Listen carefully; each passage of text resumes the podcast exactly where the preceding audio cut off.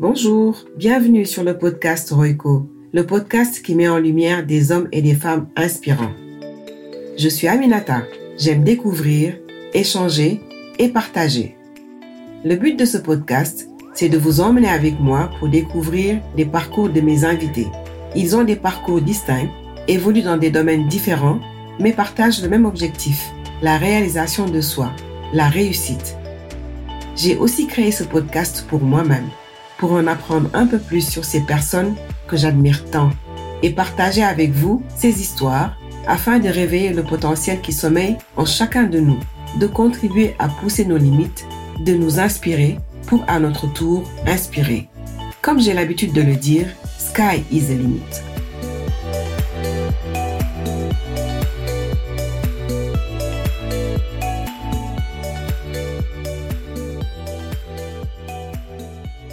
Bonjour, bonjour Madame Diouf. Bonjour Madame Touré. Je suis très heureuse de t'avoir avec moi sur ce podcast. Plaisir partagé. Voilà, Madame Diouf, euh, docteur Diouf, donc mhm. docteur Diouf est médecin. Oui. Et docteur Diouf, je te laisse la parole pour mhm. que tu puisses te présenter à nos invités. D'accord, merci. Euh, je suis Mamdela Diouf. Euh, je suis médecin pédiatre et je suis spécialisée dans la prise en charge des enfants atteints de cancer. Je travaille dans la seule unité d'oncologie euh, pédiatrique euh, au Sénégal, donc qui est à l'hôpital Aristide Le Dantec, ici à Dakar. Et j'y suis depuis euh, septembre 2009. Par ailleurs, je suis mariée, je suis maman de trois enfants. Voilà. D'accord. Septembre 2009. Ah oui, j'avais l'impression que tu étais plus jeune que ça. Ah non, je suis une petite vieille. tu es comme moi alors. je suis une petite vieille, euh, pour dire vrai. Je suis née en 1979, le 7 juillet. Donc, euh, D'accord. Je suis une petite vieille de 43 ans bientôt. Ah, c'est bien, c'est très bien. Euh, non, tu n'es pas une petite vieille. tu es jeune encore. voilà. Merci, merci pour ta présentation. Mhm. est-ce que tu peux nous dire, quand tu étais enfant, est-ce que c'est ce que tu voulais faire? Est-ce que tu voulais être médecin? Ah oui. Ça, ah oui. oui. Ça, dans mes souvenirs les plus, les plus lointains, euh, j'ai toujours voulu être médecin. Et le choix définitif s'est fait quand j'étais en quatrième. J'ai fait toute ma scolarité du jardin à la terminale à l'institution Notre-Dame. Et voilà, là-bas, on nous apprend beaucoup de choses, on nous parle des corps de métier et tout. Mais moi, je, je me rappelle très bien que jusqu'en jusqu'en, à partir de la quatrième, je voulais être médecin. Donc, du coup, quand on a une autre BFM qu'il fallait nous orienter euh, en seconde, moi, on m'a envoyé en seconde C, qui est l'équivalent de la série S1 maintenant. Donc, c'est maths, physique, euh, sciences nat. Je me suis rappelé que ce jour, j'ai pleuré toute la journée parce que je me suis dit, si je vais être médecin quand on m'envoie en C, alors que d'habitude, on les prend en série D, il se peut qu'une fois que j'aurai le bac, que j'irai pas à la fac de médecine. Et ça, c'était impensable pour moi. Donc, j'ai passé toute la journée à pleurer. La mère Assomption m'a fait appeler pour me dire non, avec la série C, tu fais ce que tu veux, etc. Donc, euh, voilà, j'ai continué mon cursus en série C. J'ai eu mon bac en série C. Et une fois à à l'université. En fait, on devait, après le bac, euh, remplir une fiche pour euh, faire le choix des facultés qu'on voudrait bien fréquenter. J'ai mis médecine trois fois. C'est ça ou ça? C'est médecine, ou médecine ou médecine ou médecine. Il n'y avait pas d'autre choix dans ma tête. Du coup, c'était interdit. Je ne le savais pas. On a renvoyé tous nos dossiers au rectorat et on nous a fait appeler pour nous dire qu'il fallait obligatoirement un autre choix. Donc, j'ai mis médecine à contre que vraiment la mort dans l'âme. J'ai mis pharmacie et j'ai remis médecine derrière. Après, la dame qui me regarde, qui vraiment il rien à dit, faire. voilà, il n'y a rien à faire pour celle-là. Heureusement, j'ai été euh, orientée en médecine. Et voilà, j'ai fait euh, bon, mon cursus euh, normalement. Voilà. Et en quoi est-ce que tu. Qu'est-ce qui a fait que tu voulais être médecin depuis le bas âge? Tu avais quelqu'un que tu connaissais, un parent, un oncle, une tante? Non, non, non. Dans ma famille, il y a des médecins. J'ai un grand-père euh, qui était médecin, un oncle et un cousin, euh, deux cousins même. Mais bon, euh, il ne m'inspirait pas. en fait, je n'étais pas très proche de... Mais bon, j'ai toujours voulu faire de la médecine. Euh, je ne sais pas, je ne sais vraiment pas pourquoi. Je ne m'en rappelle pas, je vais dire ça, je ne m'en rappelle pas. Mais j'ai voulu, toujours voulu faire médecine. Je ne me suis pas imaginée ailleurs. Hmm. Et donc là, tu dois être contente d'être médecin alors hein? Oui, super heureuse. c'est difficile, euh, mais il faut dire que j'attendais pas trop, donc je suis pas déçue. Sur le plan financier, social, je veux dire, j'en attendais pas vraiment énormément parce que bon, j'ai quand même vu les médecins autour de moi qui n'étaient pas super riches, qui n'étaient pas, voilà, donc j'en attendais pas euh, vraiment trop, donc euh, vraiment ça va. Et aujourd'hui, euh, tu es médecin euh, oncologue, c'est quoi? Oncopédiatre. Oui. Pardon, oncopédiatre. Mhm. Et est-ce que tu peux nous dire en quoi ça consiste? Bon, L'oncologie, c'est la cancérologie. Donc, l'oncologie pédiatrique, euh, c'est la branche de la médecine, de la pédiatrie qui s'occupe du cancer des enfants, tout type de cancer. Mhm. Et, comment, comment ça se passe? Moi, j'ai déjà été là-bas. Je suis dans une association où on est venu vous rendre visite. Mhm. Et j'ai été vraiment euh, sensibilisée, sensible mhm. aux enfants que j'ai vus là-bas, oui. Euh, internés avec leurs parents. Comment, comment ça se passe? Comment, comment tu le vis? Bah, Il faut savoir d'abord que c'est un choix personnel. Parce que après la médecine, on n'est pas forcément tenu de faire une spécialisation. Mais moi, j'ai voulu faire pédiatrie il faut dire que ça aussi, dès le départ, dès que j'ai commencé la médecine, je me suis dit, je vais faire pédiatrie parce que j'adore les enfants et voilà, j'aimerais bien faire quelque chose pour eux. Donc, j'ai fini mes quatre, années de pédiatrie et au cours du, cursus de pédiatrie, dans la formation, on fait des stages dans les différents hôpitaux qui ont de gros services de pédiatrie, euh, Albert Royer, Abbasndao, Principal, etc. Donc, quand j'ai été à l'Odontec, à l'étage, c'était le service euh, d'oncologie pédiatrique qui était tenu par le professeur Claude Moreira. Et j'aimais bien l'organisation parce que tous les matins, ça commençait tôt. Après, il y avait le staff euh, où on discutait des malades. voilà, c'était vraiment enrichissant. Et c'était euh, une très belle méthode d'apprentissage. Euh, et puis, j'avais des appréhensions parce que je m'étais dit que dans ce genre de service, il devait y avoir beaucoup de tristesse parce que le cancer, tout le monde sait ce que c'est. Euh, beaucoup de personnes, et à juste raison, ont peur du cancer. Donc, ça doit être un service difficile et tout. Mais je me suis rendu compte une fois là-bas que, voilà, il y avait de la joie de vivre, il y avait beaucoup d'espoir, il y avait beaucoup de choses positives qui pouvaient être faites, même si au, final, on savait qu'on n'allait pas guérir cet enfant, mais le fait de l'accompagner pour qu'il parte dignement, euh, d'accompagner la famille et tout, que c'était vraiment quelque chose de très enrichissant et de très gratifiant, même si euh, la sentence euh, finale n'était pas vraiment positive. Donc, j'ai beaucoup aimé le service. Et quand j'ai terminé, il s'est trouvé qu'on m'a affecté à le Dantec. Et là, dès que je suis arrivée, j'ai dit, bon, je monte. Je, vais en oncologie pédiatrique euh, parce que c'est là où je vais être.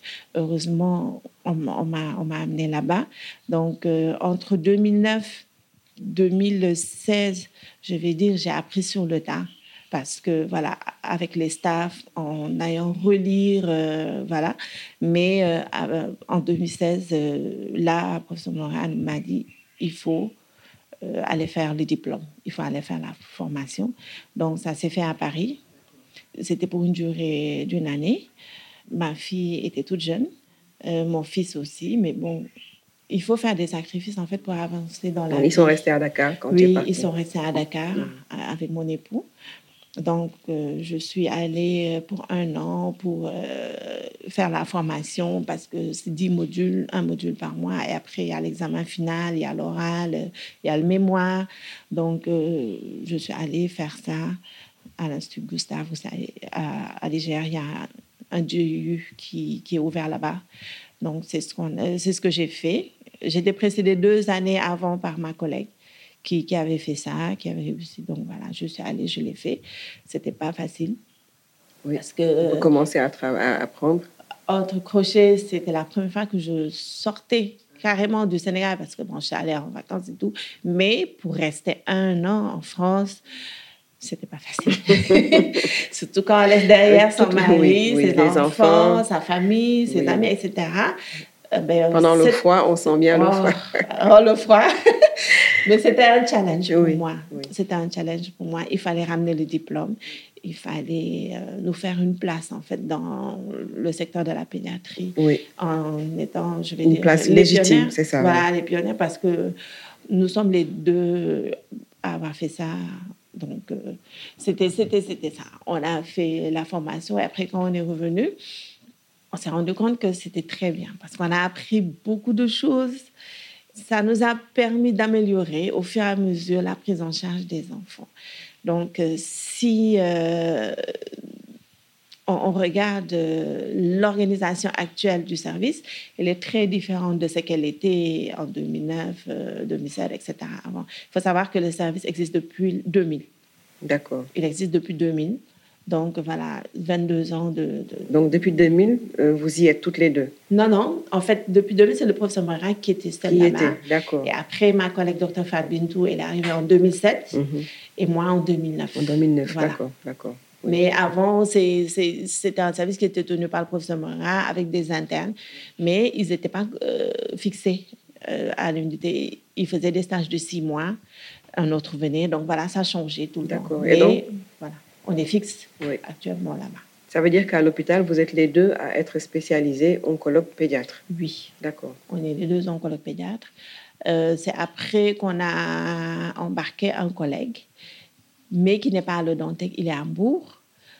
On l'a embarqué euh, pour qu'il aille faire euh, la formation, mais lui, il a fait au Maroc. Et il n'a pas d'unité, donc il n'a pas d'activité d'oncologie pédiatrie pour le moment. Il y a une unité qui est en train d'être construite là-bas, mais normalement, ça va être finalisé peut-être cette année ou en 2023. Et là, il pourra commencer une activité d'oncologie pédiatrique. Après cela, il y a une chirurgienne qu'on a également embarquée dans voilà dans l'aventure euh, pour mieux opérer euh, les enfants parce que la manière dont on opère une pathologie X est différente. Pour, pour le cancer, il y a des règles. Il y a des choses qu'il ne faut pas faire, que l'on peut faire dans d'autres pathologies sans danger, mais quand on le fait dans le cancer, ça, ça, ça, ça, flingue le pronostic du malade. Du coup, elle aussi, elle a fait ça. Donc euh, là, on peut dire que, que les malades qu'elle opère, on est vraiment très, très satisfaits. D'accord. Et donc, ça veut dire que quand il y a un enfant malade de cancer partout dans le Sénégal, mhm. on l'oriente à l'hôpital de Dantec. Malheureusement. Mm. Parce que c'est la seule unité. Donc, euh, dès que le diagnostic euh, est posé, on nous appelle et on est tenu de prendre euh, l'enfant. Et malheureusement, vous êtes passé à l'unité, vous voyez que c'est tout le temps plein. On n'a que 34 lits pour environ 200 à 250 nouveaux malades par an. Donc, quand je dis nouveaux malades, c'est en fait les malades qu'on diagnostique dans l'année parce qu'il y a des malades qui ont été diagnostiqués l'année d'avant ou même bien avant parce qu'il y a des traitements qui sont longs. Il y en a qui, euh, par exemple, pour la leucémie, c'est trois ans. Donc, le malade, tant qu'il répond au traitement, il est sous l'unité pendant trois ans. C'est pas qu'il est hospitalisé, mais qu'il fait des allers-retours et tout. Donc, ce qui fait qu'il y a du mouvement quand même. Et comment vous faites s'il y a 34 lits et à peu près 200 personnes, enfants qui sont dans le besoin? En fait, les 200 ne sont pas là en même temps. En même temps, d'accord. Voilà. Donc, euh, D'accord. Donc, il y en a qui patientent qu'il y ait des lits disponibles? Non. Non. On les prend et, on, voilà, c'est la promiscuité. voilà, il y y a des moments où on a eu à mettre des matelas par terre. Il y a des moments on a eu à emprunter des chambres dans d'autres services. Parce que c'est des malades, si on les laisse partir, ils sont susceptibles de ne pas revenir. Parce qu'on a l'obligation de faire l'annonce. Quand on a le diagnostic, on fait asseoir la maman et le papa et on leur explique que c'est le cancer. Et vraiment, on prononce le nom cancer. C'est pas pour faire peur, mais euh, c'est un peu pour alerter et voilà, essayer de, de, de, favoriser la compliance au traitement. qu'ils sachent que c'est des maladies qui sont traitées à l'hôpital et qu'il faut être assidu, qu'il faut venir à l'hôpital pour se faire traiter. Donc, il n'est pas question d'abandonner le traitement, etc. Il y, a, il y, a, des parents qui, par contre, dès qu'on a des cancers, euh, ils paniquent. non, ils partent. Ils partent parce ah, oui. qu'ils sont tellement découragés. Ils se disent que on ne peut pas guérir le cancer. Donc, ce n'est pas la peine euh, qu'on C'est la question qu que vous allez poser d'ailleurs après. Il y a des enfants qui guérissent du cancer. Ah oui, il y en a. Il y en a. Euh, en termes de survie globale, on est autour de 52 Ah oui. Donc, euh, il y en a qui guérissent. Et voilà, il y a des chiffres qui sont très bons pour certaines pathologies. Par exemple, pour le cancer du rein, on est autour de 70 pour euh, le lymphome de Hodgkin, qui est un cancer au niveau des ganglions, on est également autour de 70%. Par contre, pour la leucémie, qui est le premier cancer euh, sur l'unité, qui est le premier cancer au Sénégal, on n'a pas de très bons chiffres. On est autour de 20%, euh, voilà, maximum 30%. Donc, c'est un enfant sur cinq va survivre. C'est c'est très choquant, c'est très euh, difficile, mais au moins, comme je l'ai dit tantôt, c'est des enfants qui, qui, qui partent tranquillement, sans Ils douleur. Ont ah, d'accord, Donc, c'est tout aussi important, je trouve. Oui, oui, oui. Donc, quelque part, vous les soignez, parce que j'ai compris un peu tout à l'heure. Bon, on va passer au tu. Hein. Oui, oui. pas de souci. quelque part, en fait, euh, c'est de savoir qu'ils sont accompagnés, bien accompagnés. Il y en a qui vont être guéris, il y en a qui ne vont pas être guéris, Mhm. mais tu te dis qu'en tant que médecin, tu les accompagnes jusqu'à la Tout fin à fait. et euh, dignement et avec les traitements qu'il faut. Oui, C'est ça. oui. Mm. Comme on dit en médecine, on n'a pas une obligation de résultat. On a une obligation de moyens, par contre. Donc, si on sait qu'on peut faire quelque chose qui va améliorer la vie de cet enfant, on est obligé de le faire. On, le propose et si les parents acceptent, on le fait. Mais on n'a pas d'obligation de résultat. Il y a des enfants qui, au, départ, étaient considérés comme de bons, euh, pronostics, que c'était des enfants qu'on pouvait potentiellement guérir, mais qui malheureusement décèdent peut-être pour une infection, peut-être au cours de l'acte opératoire ou pour toute autre chose. Donc ça, ça ne dépend pas de nous, c'est la volonté divine. Comme on dit en Wolof, ñun dañuy faj, mais yàlla mooy wëral. Donc, euh, on a toujours ce discours Nous, on soigne, c'est Voilà. bon Dieu qui guérit. qui guérit. Voilà. On a, on a toujours ce discours parce qu'il n'est pas question qu'on qu'on- qu'on enlève l'espoir à ses parents, mais euh, il ne faut pas également tout peindre en rose, dire que voilà, c'est telle euh, pathologie sur le plan scientifique, voilà, cet enfant va guérir. On n'a pas cette capacité. Donc, euh, les parents sont avertis dès le départ. Et, et la question que j'ai envie de poser aujourd'hui, est-ce qu'il y a, on peut prévenir les cancers infantiles? Chez l'enfant, non. Non. Non, parce qu'il n'y a pas de facteur de risque clairement identifié chez l'enfant. Comme chez l'adulte, on parle du tabac, on parle de la consommation d'alcool, euh, on parle euh, de la flatoxine, etc., de l'HPV dans les cancers gynécologiques, etc. Chez l'enfant, on sait que l'enfant n'a pas été assez exposé à ce facteur pour développer un cancer Donc ça vient naturellement. ça vient naturellement. C'est des facteurs génétiques, c'est des aberrations chromosomiques, etc. C'est c'est ce qui font que l'enfant euh, peut développer un cancer. Il y a quand même euh, voilà, des, des, des, des solvants industriels, le benzène, etc., qui ont été incriminés à un moment donné. Mais de plus en plus, les gens reculent par rapport euh, à ces assertions. Parce que euh, ce qu'on retrouve la plupart du temps, c'est des anomalies génétiques. Et les gènes, c'est dans l'ADN. Donc, euh, voilà, c'est c'est c'est pas, c'est pas accessible. C'est naturel, oui. Voilà, c'est naturel. La question que j'ai envie de poser également, est-ce que vous avez des structures qui vous aident? Euh, Vos besoins aujourd'hui, bon, je vois qu'il y a 34 lits sur un besoin de, bon, même si ce n'est pas les mêmes personnes qui, se, euh, qui viennent en même temps, il arrive que vous soyez en surpopulation. Oui. Euh, Qu'est-ce que vous attendez? Qu'est-ce que- qu'est-ce qui est fait Mhm. pour pallier à ça? Est-ce qu'il y a quelque chose sans incriminer qui que ce soit? Voilà. Euh, bah, je pense que beaucoup de personnes sont très sensibles à la cause du cancer, surtout chez l'enfant. Et il y a beaucoup d'efforts, beaucoup d'aides que nous recevons euh, déjà, je vais dire, euh, de l'État, parce que, euh, comme vous le savez, en octobre 2019, il y a eu une initiative pour la gratuité des anticancéreux pour les cancers gynécologiques. Mais qui dit mère dit enfant il s'est trouvé que parmi les drogues que les femmes utilisent pour les cancers gynécologiques, nous avons cinq en similitude, c'est-à-dire qu'on peut utiliser parce que c'est les mêmes drogues. Donc, nous avons bataillé, nous sommes bien discutés avec le ministère pour leur dire il faut qu'on fasse partie de cette gratuité. Ils ont, ils ont, ils ont accepté. Et pour ces drogues euh, et ces traitements adjuvants, voilà, on peut aller se servir pour les enfants. Gratuitement gratuitement, même si il y a beaucoup de ruptures. Il y a beaucoup de ruptures. Il arrive vraiment euh, qu'on attend de, très longues périodes pour avoir la drogue. Mais heureusement, avant ça, il y avait le groupe franco-africain d'oncologie pédiatrique qui a été créé en 2000, au même moment que notre unité, parce que le professeur Moira est un des membres fondateurs. Donc, c'est un groupe euh, d'amis médecins qui ont tenu une réunion et ont dit que les enfants africains souffrent de cancer. Les enfants africains devraient eux aussi avoir des traitements pour guérir de ces cancers, mais des traitements euh, qui sont supportables, qui ne vont pas les emporter du fait de leur toxicité.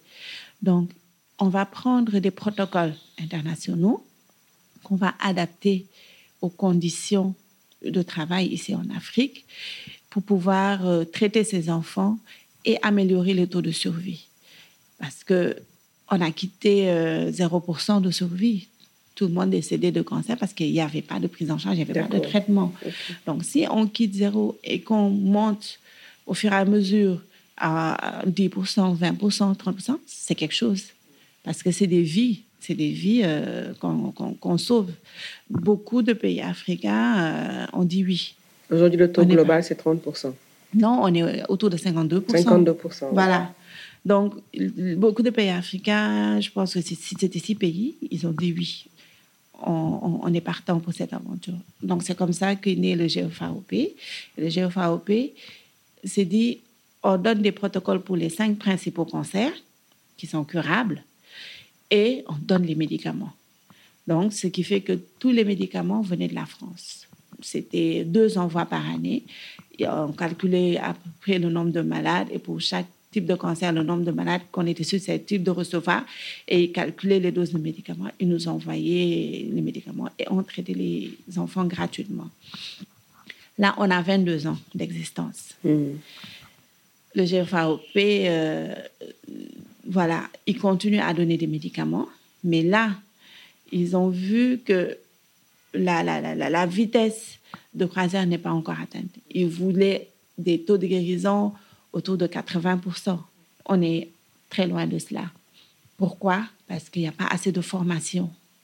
Il n'y a pas assez de formation. Il y a beaucoup de malades qui décèdent dans les autres structures médicales ici à Dakar. Oui, parce qu'elles ne sont pas Voilà, parce qu'elles ne sont pas diagnostiquées. Parce que les gens ne sont pas formés à reconnaître les signes précoces de cancer. Du coup, actuellement, la politique, c'est de former tout le monde. Oui. Des infirmiers, oui. parce qu'ici, il y a beaucoup d'infirmiers qui font euh, les diagnostics, et également des médecins. D'accord. Et, cette formation-là, elle va être prise en charge? Euh, Oui. Par le... Par le GFAOP. Ça a commencé. Ça a commencé. Ça a commencé. Euh, ici à Dakar, bon, en gros, sur toutes les unités du GFAOP, voilà, c'est sur 18 pays en Afrique. Hein. On a formé plus de 1200 prestataires de santé. Donc, c'est euh, un projet qui a commencé, euh, je pense, en 2019, 2020, même avant 2019, autour de 2019. Mais on est en train de voir les retombées. Voilà, parce que euh, on reçoit beaucoup plus de malades et voilà, c'était ça le but. Donc, le fait de donner des médicaments, si les enfants arrivent tard, finalement, ça n'a pas trop de sens parce que ça ne permet pas de les guérir. Mais maintenant, si on a les médicaments et que les enfants arrivent plus tôt, on aura des taux qui vont forcément s'améliorer. Donc, c'est pour ça que là, ils insistent sur la formation, ce qui est une très, très bonne chose. Euh, en plus du GFAOP, il y a d'autres associations qui sont là qui, qui, aident, même si c'est très difficile avec les associations, parce que euh, Il y en a beaucoup qui veulent aider en donnant de la nourriture, en donnant des habits, etc. Mais c'est pas forcément ça le besoin. C'est pas ça le besoin. Oui. Un enfant qui vient à l'hôpital, il ne vient pas pour manger. Il ne vient pas pour garder sa, pour changer sa garde-robe non plus. Il vient parce qu'il est malade et il a besoin de médicaments pour guérir. Donc, on tient un discours euh, aux associations pour les sensibiliser. Nous, on l'a entendu. Hein. Ça, c'est une bonne chose. Parce qu'effectivement, les gens, des fois, veulent aider. Oui. Mais euh, n'aident pas dans le bon sens. Voilà. Ils partent avec de très bonnes intentions. C'est ça, oui. De très bonnes intentions. Il y en a qui viennent, par exemple, qui, qui, qui, qui, vont engager un traiteur qui paie vraiment cher. Ils amènent des barquettes avec des nems, mmh. beignets crevettes, samoussa, pizza, etc. Ils ont dépensé. Ils ont vraiment dépensé et ils distribuent ça ils distribuent ça aux Opel, qui ne connaissent pas. Qui ne connaissent pas, oui. Qui ne connaissent pas. Mm. Donc, ils regardent, ils, ils, ils, goûtent, ça ne leur dit rien, ça ne leur parle pas, ça finit dans la poubelle. Alors que cette personne a peut-être dépensé 500 000. Oui, qui aurait pu aider. Mais vous avez eu une bonne démarche. Moi, je, je donne l'exemple de ce que nous, on a fait. L'année dernière, on a aidé, il y a deux ans. Mm-hmm. Mais l'année dernière, vous nous avez fait un exposé où vous avez bien sensibilisé. Oui. Donc, par exemple, là, cette année, quand on a aidé, on a regardé quel était le besoin mhm. avant de pouvoir aider. Donc, vous avez, vous avez eu la bonne démarche. C'est en fait pour être efficace. Mhm. C'est pour euh, avoir des actions qui, qui, vont avoir de l'impact en fait, sur la vie de ces enfants. vraiment le, bon impact attendu. Voilà. Donc, euh, il y, a, la société civile, il y a des fondations qui aident. Par exemple, il y a une fondation qui, qui, qui, assure l'intervention chirurgicale, euh, l'examen histologique dans la pièce opératoire pour tous les cas de cancer du rein. D'accord. Pendant toute l'année. Donc, dès qu'il y a un cas, on leur signale, ils font le chèque, on récupère, on paye et on est tranquille. Parce que avant dès qu'on avait fini la première partie de la chimiothérapie, l'enfant allait mieux parce que la masse diminuait de volume. Euh, sur le plan de l'état général, il allait vraiment mieux. Il commençait à manger, à jouer et tout. Après, on dépose la note sur la table. L'enfant doit être opéré, il paie 150 000 francs. Il n'a pas le kit opérateur est à 50 000 francs. Ensuite, la pièce euh, pour l'analyser, c'est à 25 000 francs. Le parent, euh, il partait, il revenait plus parce qu'il n'avait pas les moyens. Donc là, au moins, il n'y a plus ce souci de solvabilité, c'est réglé par cette fondation. Donc, ça, ça, ça, ça, a changé euh, mm-hmm. nos, nos, vies, hein, mm-hmm. carrément. Après, il y a, y a, y a l'hôpital aussi, qui est très aidant parce que ils ont consenti à autoriser un forfait, un forfait de 50 000 francs qui couvre toute l'année. Donc, toutes les hospitalisations, tous les bilans biologiques qui existent sur l'hôpital, mais également les radiographies standards, sont prises en charge par ce forfait de 50 000. Donc, un malade peut faire un mois sur un lit d'hospitalisation. On ne viendra pas lui dire la journée, c'est à 1000 francs ou à 5 000 francs. Donc, ça fait partie du forfait. Une fois qu'il a payé, il est tranquille. Donc, on peut l'hospitaliser euh, sans problème. Les, les, bilans en urgence, on le fait sans se soucier que le parent aura de l'argent pour payer ou pas. Donc, euh, l'hôpital aussi aide des personnes, des, des, bonnes volontés qui viennent aussi pour aider, etc. Donc, vraiment, on est aidé, mais ce serait, ce serait génial si vraiment c'était mieux organisé pour euh, pouvoir euh, aider ces enfants à, avoir des soins de qualité et voilà pendant toute l'année. Mmh, mmh. Et l'autre point qui pourrait aider également à relever ces taux, c'est comme tout à l'heure tu le disais, la personne qui est à qui est formée. Mmh. Et euh, je pense que c'est un centre qui va être normalement opérationnel. Oui, normalement. Et l'autre point que je voudrais soulever, c'est également le fait que très souvent, on a des problèmes pour l'hébergement des malades. Parce que quand l'unité est pleine, il y en a qui, qui, viennent pour leur rendez-vous, pour des chimios peut-être d'une semaine et tout. Et qui n'habitent pas à Dakar. Qui n'habitent pas à Dakar, qui habitent à Ziguinchor. Ils ne peuvent pas faire les allers-retours. Ils n'ont personne pour les héberger à Dakar. Ou d'autres fois, ils ont des personnes qui peuvent les, les héberger. Mais quand ça commence à tirer en longueur, donc là, il y a comme, ça commence à... Ils ne peuvent pas rester parce que c'est un coût, c'est également, on sait qu'à Dakar, euh, tout le monde n'a pas une chambre d'amis, tout le monde n'a pas un endroit où, où héberger, voilà, mm. pendant très longtemps. Donc, ça commence euh, par, euh, il faut que je rentre, parce que là, je ne peux plus être chez, chez, chez, ma cousine. Et comment vous faites dans ces cas-là? Dans ces cas-là, ce qu'on fait, on, on aide pour le transport. Mais ce qui serait idéal, c'est d'avoir une maison des parents. Une maison des parents ou entre les que la famille pourrait aller là-bas et attendre son prochain rendez-vous sans pour autant avoir à se déplacer de région à région ou quelquefois à abandonner le traitement tout simplement parce que ce n'est plus possible. Donc c'est en fait un, cri du cœur. C'est quelque chose qui, qui, qui, doit obligatoirement exister euh, pour pouvoir continuer à traiter ses enfants parce que quelquefois on commence, ça part bien, ça, voilà. Mais après, la moment où les parents sont obligés d'arrêter parce qu'ils n'en peuvent plus, ils ne peuvent plus revenir, ils n'ont plus où être. C'est un point sur lequel j'aimerais bien insister pour voilà, pour, pour vraiment qu'on ait une maison des, des parents pour, euh, pour, pour pouvoir aider ces, ces personnes. Des personnes, mhm. d'accord. D'accord, c'est entendu. C'est pas évident, hein, j'imagine. Ah, pas du tout. Pas du tout, oui. Maintenant, la question que, que, que je vais te poser, mhm. comment tu arrives aujourd'hui à gérer Parce que la vie de médecin, euh, je sais que c'est pas c'est pas facile. tu, as, tu es mère, tu as deux enfants, trois. tu es trois enfants, tu es, tu es épouse. Oui. Comment tu arrives à gérer? Ah, j'essaie de faire de mon mieux. je suis très loin d'être parfaite. je suis très loin euh, d'avoir. Je suis très loin d'atteindre mes objectifs, mais euh, je fais de mon mieux. Tu as des horaires. Euh, en fait, j'ai pas d'horaire, comme je dis. Oui. j'ai pas d'horaire. D'horaire de, de médecin, quoi. Ouais, c'est, on sait quand est-ce qu'on commence, mais on ne sait pas quand est-ce qu'on termine.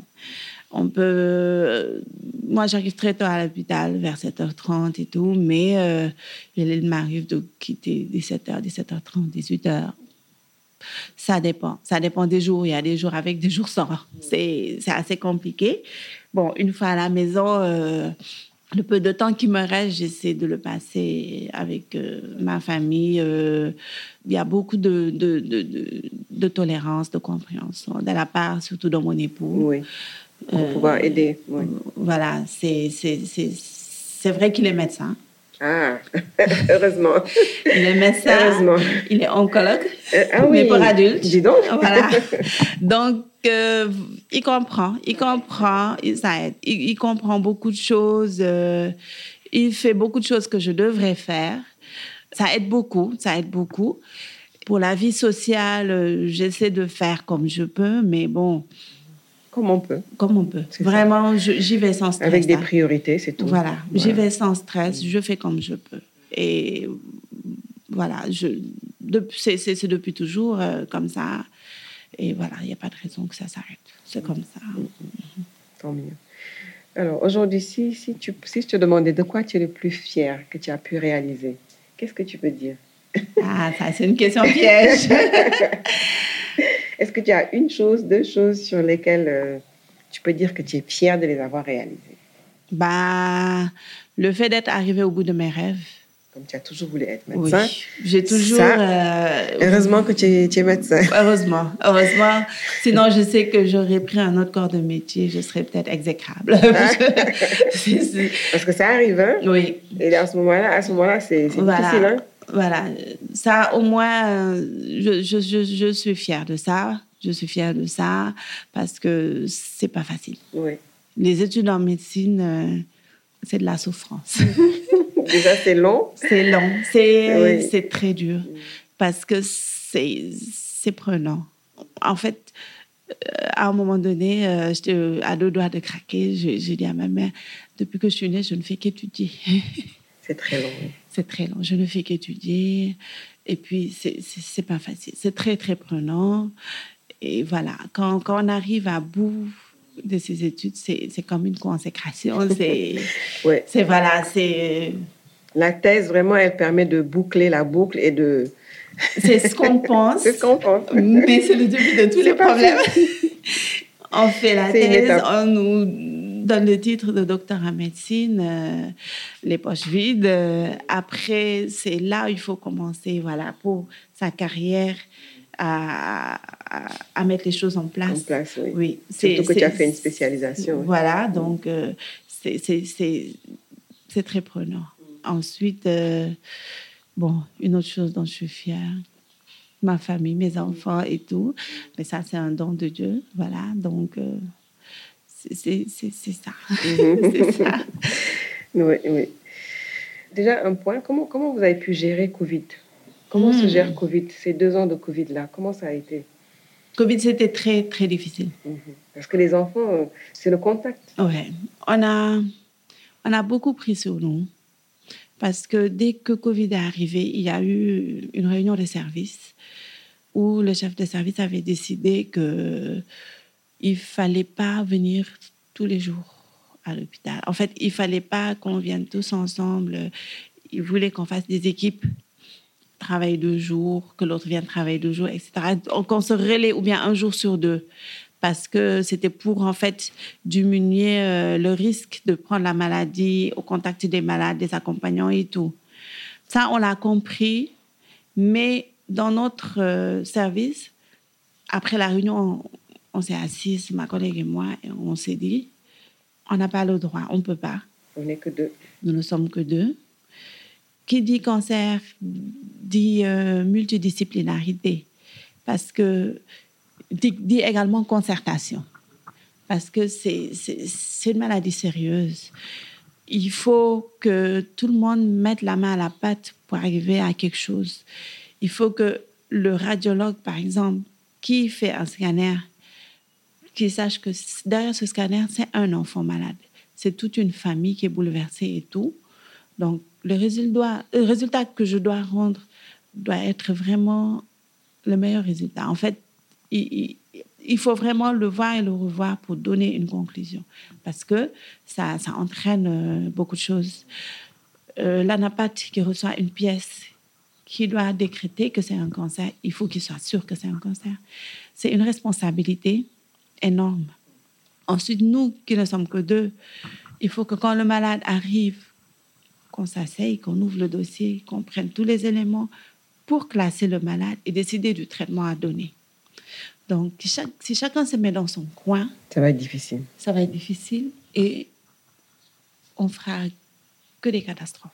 Donc, vous avez dû rester Oui. Mm. On est venu tous les jours. Mm. On s'est dit. Est-ce que vous aviez euh, peur d'attraper la maladie? Non. C'est vrai? Parce que, comme on avait décrit au départ, on disait ouais, c'était une grippe et tout. On s'est dit, euh, on a On est dans un hôpital. Voilà, on va se soigner, on va guérir, on va revenir travailler. Donc, c'était ça. C'était ça dans notre tête. Et Dieu merci, on a, on a, on a, on a vraiment euh, passé cette période. C'était très difficile parce que le personnel infirmier était réduit, les malades euh, venaient. Est-ce que vous aviez des malades qui ont eu la maladie oui. après le Covid? Oui, pendant la période, on a eu des malades euh, qui ont, qui ont été contaminés qu'on a diagnostiqué, on a été en contact. Voilà, il y en a même qui, il y a un qui a été hospitalisé parce que voilà, ce cas grave.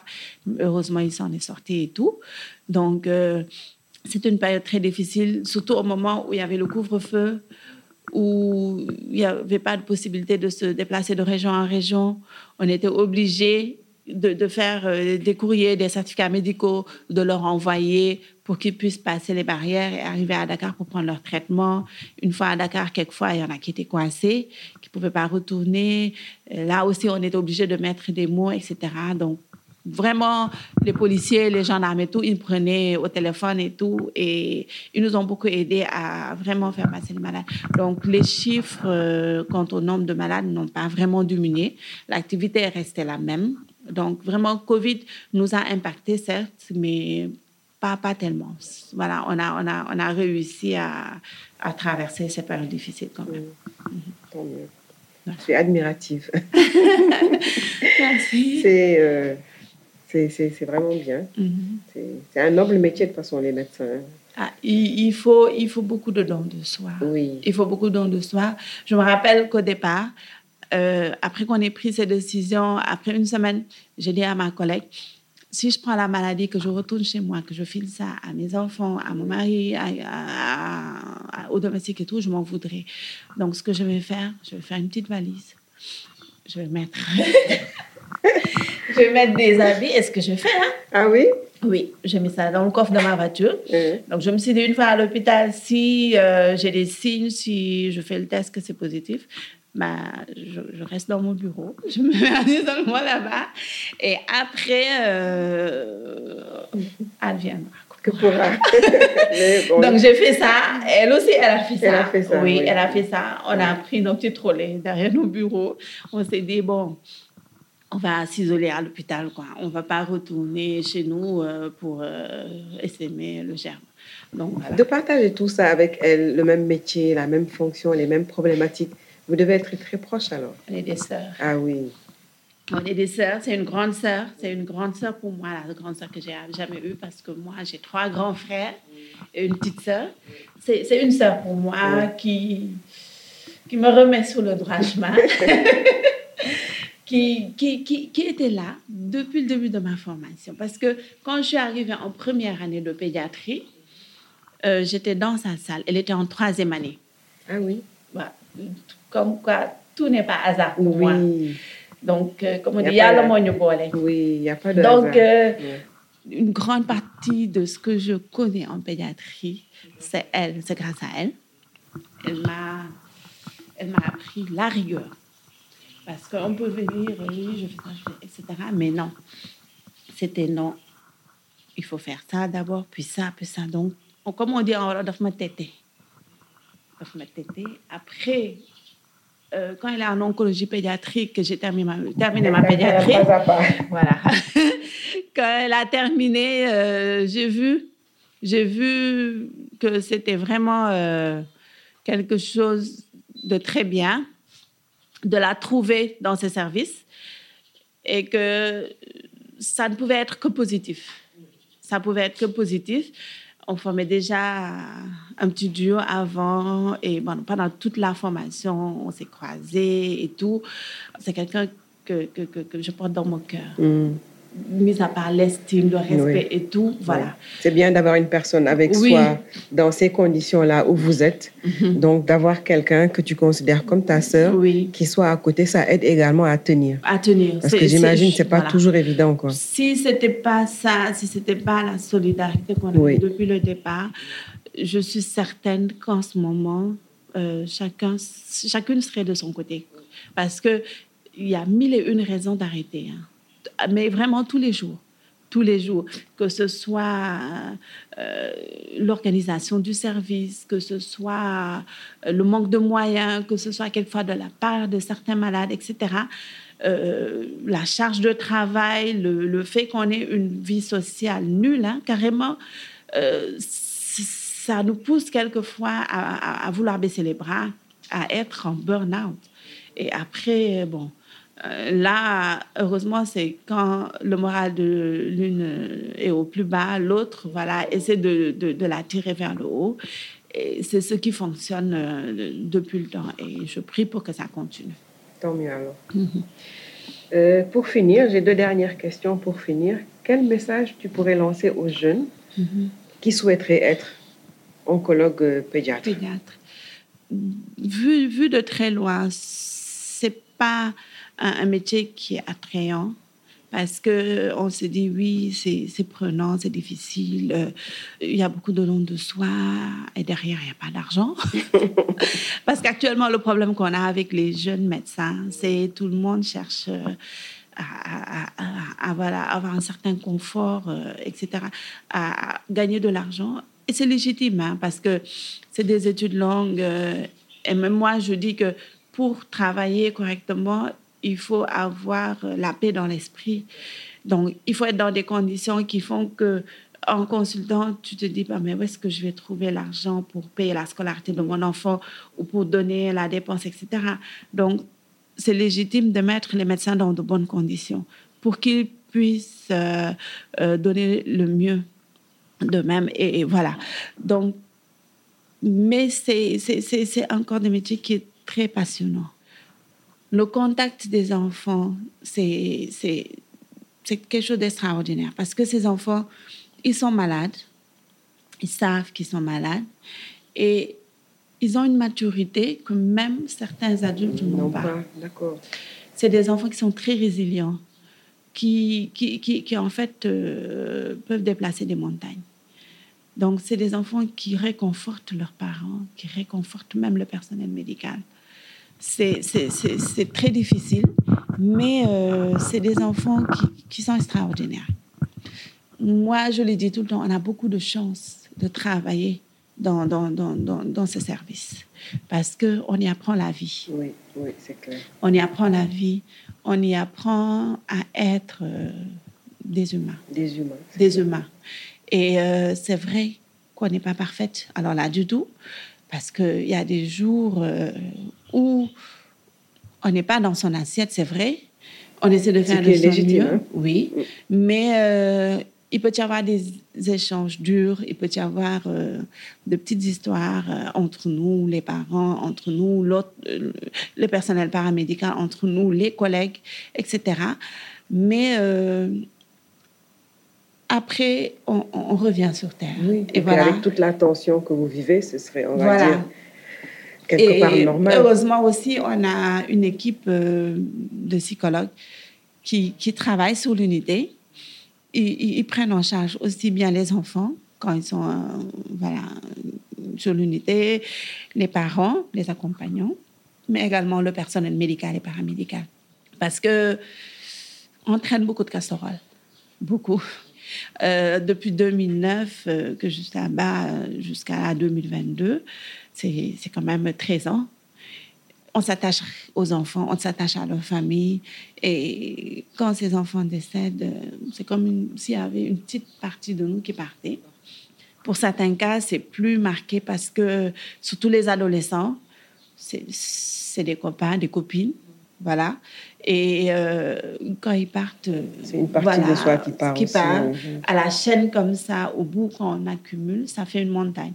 Donc, c'est n'est pas facile à vivre, mais euh, l'équipe de psychologues est là. Et après, les, les, les, les, nouveaux visages qui viennent nous donnent euh, de l'espoir, mais également les malades guéris. Les malades qui, qui sont guéris, qui reviennent pour leur suivi. On est fiers quand ils arrivent, euh, qui nous disent J'ai eu mon bac, que je suis euh, en troisième année de biologie, d'autres qui viennent te dire que je suis en santé communautaire, d'autres euh, que je suis en train de faire mes études en psychologie parce que je veux venir travailler dans l'unité avec vous, euh, d'autres qui viennent dire je, suis mariée. Après, une qui est venue nous amener sa fille. Donc, c'est... Oui. On se dit que rien que pour ces cas, oui, ça vaut le coup. Ça vaut le coup. Ça vaut le coup. Ça vaut le coup. Et puis, euh, des petits-enfants qu'on a, qu'on a eu nourrissant. Nourrissant, euh, c'est-à-dire, euh, il n'avait pas un an, qui actuellement a 10 ans, et qu'on voit au moins trois fois par année. Donc, il fait partie de nous. Ah oui, il fait partie de notre grande famille. donc, c'est quand même gratifiant même si derrière, euh, il y a beaucoup d'enfants qui décèdent, que c'est difficile par moment, mais ça, au moins, ça, nous redonne le souffle euh, pour pouvoir continuer, ça, nous booste. Et voilà, c'est des choses comme ça qui font que j'appelle les jeunes vraiment à venir renforcer l'équipe, renforcer l'équipe, renforcer la famille, parce que c'est une manière de, vraiment aider son prochain, de vraiment s'aider soi-même parce qu'on tire beaucoup de choses euh, dans, dans, dans, dans, cette pratique, dans ce métier. Voilà. Euh, aujourd'hui, si tu avais une baguette magique mm-hmm. et que tu puisses transformer les choses et qu'on te dise, tu peux, tu peux demander deux choses. une pour la vie personnelle, l'autre pour le, la vie professionnelle. Qu'est-ce, qu'est-ce que tu demanderais? Euh, bon, Pour la vie professionnelle, c'est la santé pour mes proches. Ouais. Ma famille, mes enfants, mon mari, euh, tout ce qui mange, tout, ce qui me sont chers, même si c'est pas mes parents, mes amis, la santé, parce que sans la santé. Oui, euh, oui. Et tu es bien placé pour le savoir. voilà. Donc, euh, comme je le dis tout le temps, donc la santé pour soi et pour les autres.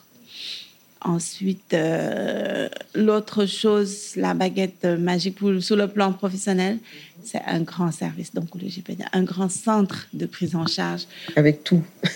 Avec ce qu'on dit l'unicité des lieux, c'est-à-dire où il y a absolument tout. Mm.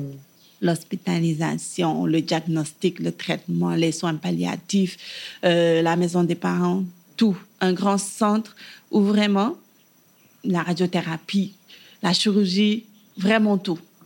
Parce que les malades sont fatigués. Ils sont fatigués physiquement, sur le plan psychologique, mais également euh, financièrement. Parce qu'il y a des examens, tu quittes cet hôpital pour aller le faire là-bas, la machine est en panne, euh, on te renvoie un autre jour, euh, tu reviens, non, c'est toujours pas prêt. C'est épuisant pour, le, pour nous, pour nous, euh, parce que nous, on aimerait que dès que l'enfant arrive, euh, tchac, tchac, tchac, voilà, tout soit une priorité pour les autres. Voilà, que nos enfants passent en priorité, que, ça, que ce soit fait euh, à la limite le jour même ou le lendemain qu'on ait les diagnostics, qu'on puisse démarrer rapidement quelque chose. Mais c'est quelque chose qui est malheureusement impossible, presque impossible actuellement. Donc, euh, ma deuxième baguette magique, ce sera vraiment ça. vraiment ça, pour que tout le monde soit bien. Oui, et comme rien n'est impossible, on ah. croise les doigts. on croise les doigts. on espère que peut-être un jour, on va ramasser une lampe magique, oui. qu'on va la frotter. Le génie va sortir. Et voilà là. Ben, on croise les doigts. On croise les doigts. En tout cas, merci, merci beaucoup pour ta disponibilité. Merci de m'avoir accordé cette mhm. interview. C'est un plaisir pour moi de partager euh, mon parcours, mon vécu, mais également euh, voilà, mon, mon, petit bout de chemin qui, j'espère, est loin de s'arrêter là.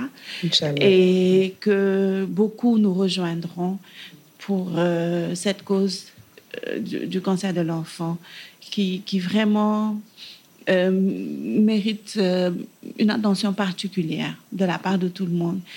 Euh, beaucoup de soutien et vraiment un accompagnement. J'exhorte vraiment tout le monde à, à amener sa pièce. voilà. on dit que vraiment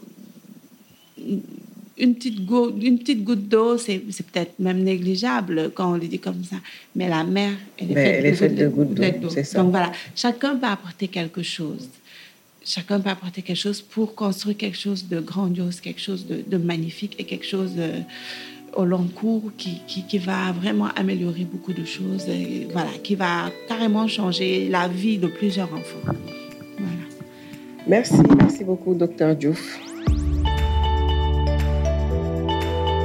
Merci d'avoir écouté cet épisode jusqu'à la fin. J'espère qu'il vous a plu. Pour ne rien rater des prochains épisodes, n'oubliez pas de vous abonner au podcast en téléchargeant gratuitement sur votre mobile l'application podcast sur Apple Store ou Play Store. Mais aussi, n'hésitez pas à le partager autour de vous. Vous pouvez me donner vos retours sur l'épisode ou me proposer des invités en m'écrivant sur mon compte Instagram ou Gmail J'en serai ravi.